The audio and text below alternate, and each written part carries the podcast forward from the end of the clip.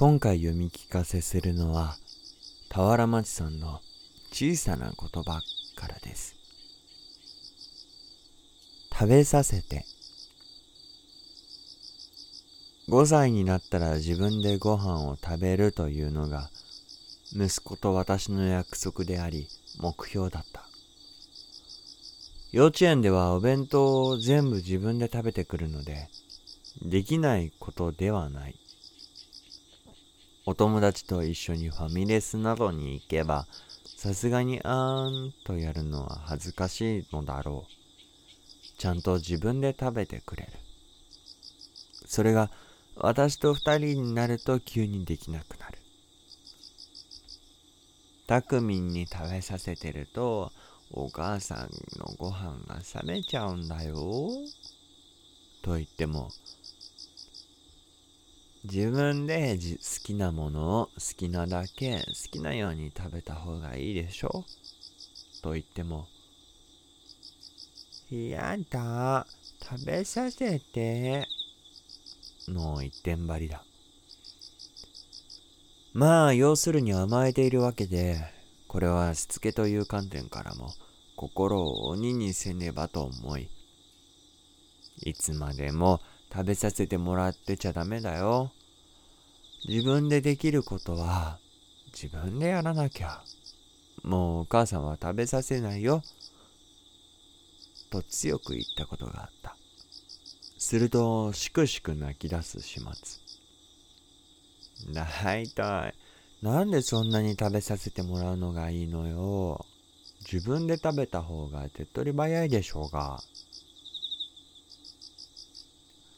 愛の気持ちを感じる。はぁ？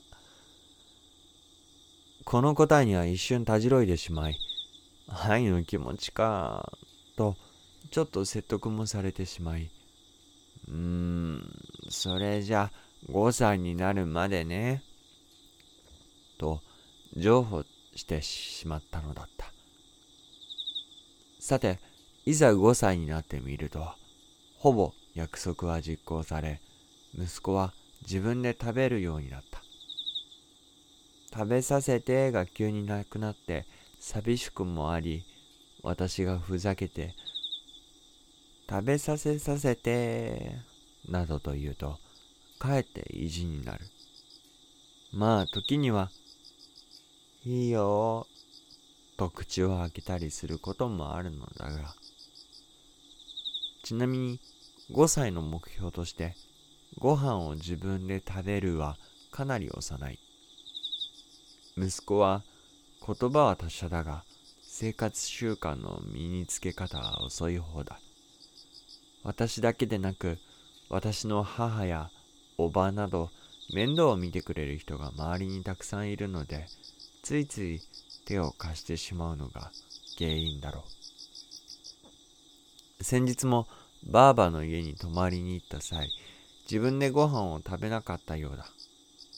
それを知って、私が怖い顔をすると、あのね、食べさせてもらったんじゃないの。食べさせてくれたの。